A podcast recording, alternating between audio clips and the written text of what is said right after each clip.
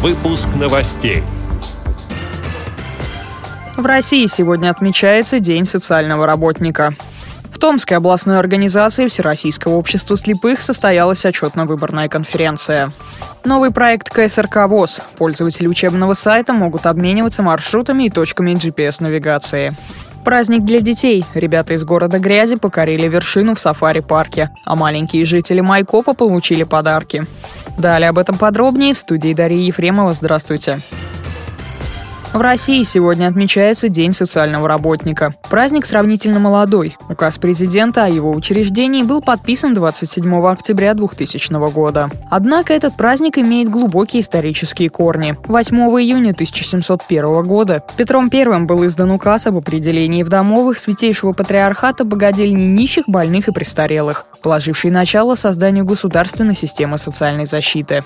В наше время профессия социального работника введена в реестр государственной политики. Помощь специалистов социальных служб востребована среди различных категорий населения – инвалидов, малоимущих и многодетных семей, пенсионеров и бездомных. Редакция «Радио ВОЗ» поздравляет всех сотрудников социальной защиты с профессиональным праздником.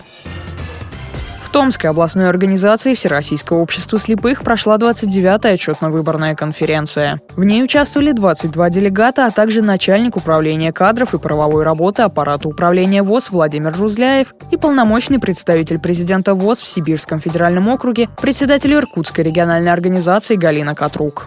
По итогам голосования на должность председателя Томской областной организации избран Александр Хиреев. Он же стал делегатом на 22-й съезд ВОЗ. Председателем контрольно-ревизионной комиссии избран Алексей Минаев. На учебном сайте КСРК ВОЗ появился новый проект «Обмен GPX-треками и базами избранных точек». В рамках проекта пользователи могут обмениваться маршрутами и точками GPS-навигации. Подробности рассказала начальник отдела разработки и внедрения адаптивных технологий Светлана Боткина. Новый проект у нас на сайте ksrk-edu.ru открылся недавно. Это обмен треками и базами избранных точек для навигационного приложения Osmond Access. Любой зарегистрирующийся пользователь может пополнять наш проект. Трек – это маршрут, который пользователи записывают в навигационном приложении Osmond Texas, потом этот маршрут другие пользователи могут скачать и использовать э, для навигации. Ну, как пример, возможно, от вокзала до вашей первичной организации или от метро до какого-то значимого места, например, до КСРК. Вот такими треками есть возможность обмениваться. Кроме того, можно добавлять базы избранных точек, то есть это уже не маршрут, а просто какие-то точки важные в городе, пользователь может эту базу к себе загрузить и уже приехав в данный город, пользоваться значимыми какими-то объектами, возможно, та же самая первичная организация, специальная библиотека, МУС, училище. А скачать эти данные может уже любой человек, который пользуется навигационным приложением. У кого есть что интересное, выкладывайте, делитесь. Все инструкции на сайте есть. Дети-инвалиды по зрению представителей Грязинского филиала Всероссийского общества слепых побывали в городе Задонске Липецкой области. Они совершили увлекательное путешествие в семейный сафари-парк и покорили вершину Кудыкина гора.